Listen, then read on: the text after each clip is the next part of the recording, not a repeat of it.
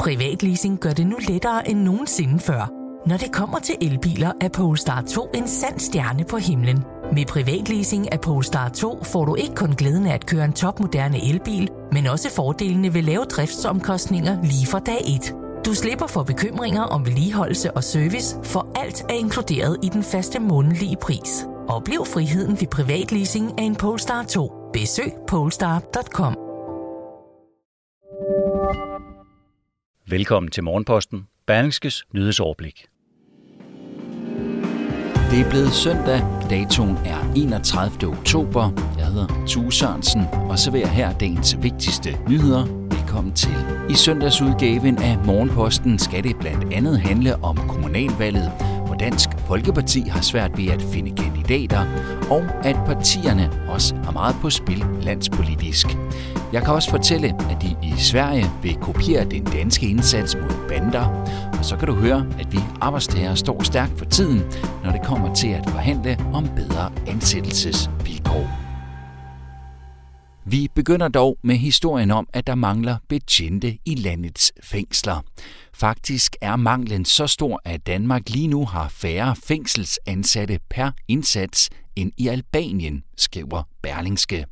Tidligere har vi ellers været et af de lande i Europa, som har haft flest ansatte i fængslerne, men i den seneste statistik fra Europarådet er vi røget ned på trettende pladsen. Over de seneste år er fængslerne herhjemme blevet fyldt godt op. Det skyldes blandt andet, at strafferammen for eksempelvis bandekriminalitet er blevet højere. Det betyder, at bandekriminelle nu sidder i fængsel i længere tid, og dermed øger presset på fængslerne, som vil have en overbelægning på et hundrede og tyve procent i tyve femogtyve, hvis det fortsætter. Der kan dog komme en række ændringer snart, da der i Folketinget er sat gang i forhandlinger om en ny aftale for kriminalforsorgen, som står for fængslerne. Og du kan læse meget mere om historien på berlingske punktum dk eller i dagens avis. Bandekriminalitet er også et særdeles præsent emne i Sverige. I nabolandet vil den socialdemokratisk ledede regering nu sætte hårdere ind mod banderne, og det skal ske efter dansk forbillede. Det kan Berlingske også fortælle i dag.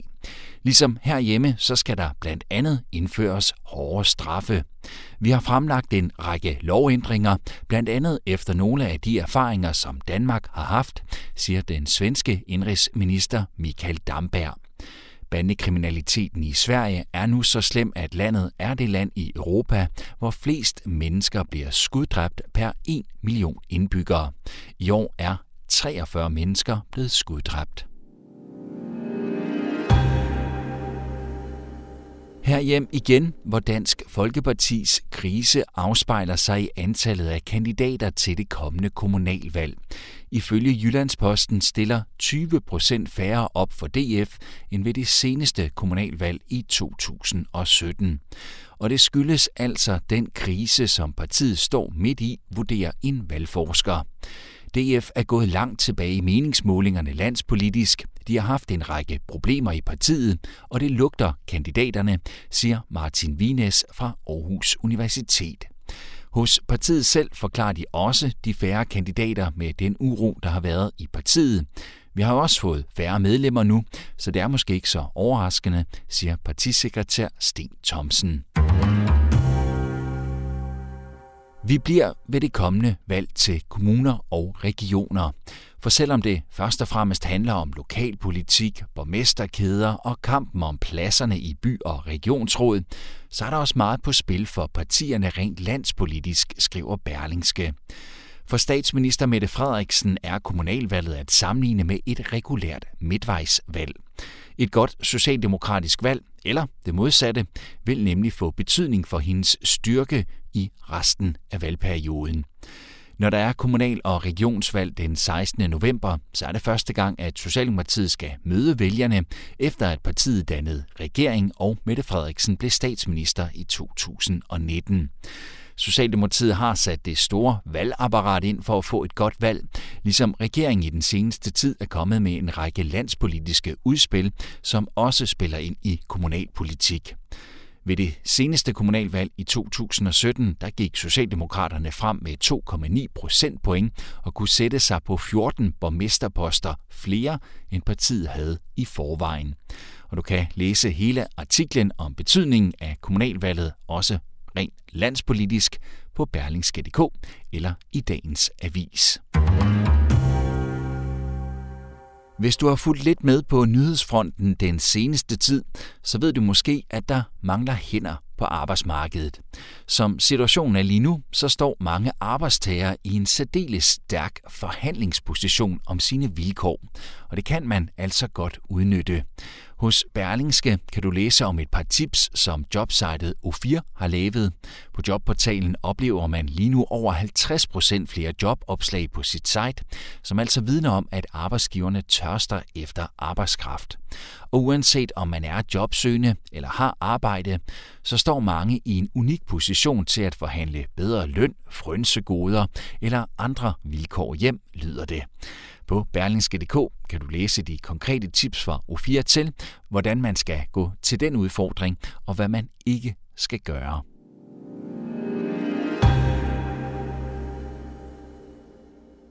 Den økonomiske aktivitet i Europa er i vækst. Hen over sommeren, hvor mange coronarestriktioner blev ophævet, skete der en fremgang, også en større en end forventet.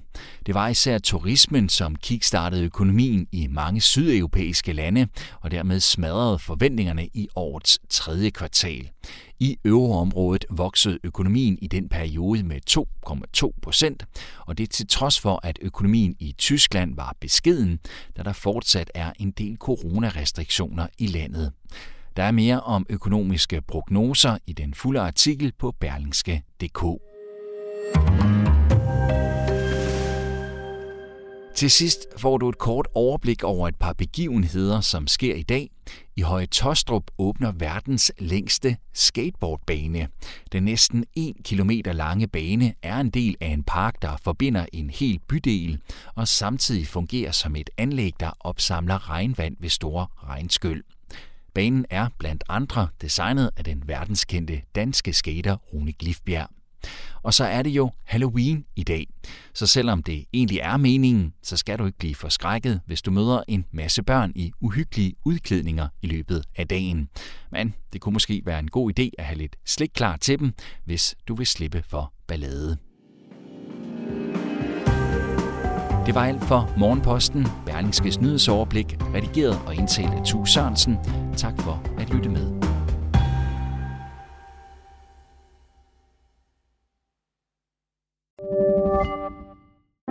Privatleasing gør det nu lettere end nogensinde før.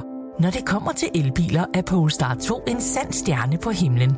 Med privatleasing af Polestar to får du ikke kun glæden af at køre en topmoderne elbil, men også fordelene ved lave driftsomkostninger lige fra dag et. Du slipper for bekymringer om vedligeholdelse og service, for alt er inkluderet i den faste månedlige pris. Oplev friheden ved privatleasing af en Polestar to. Besøg polestar punktum com.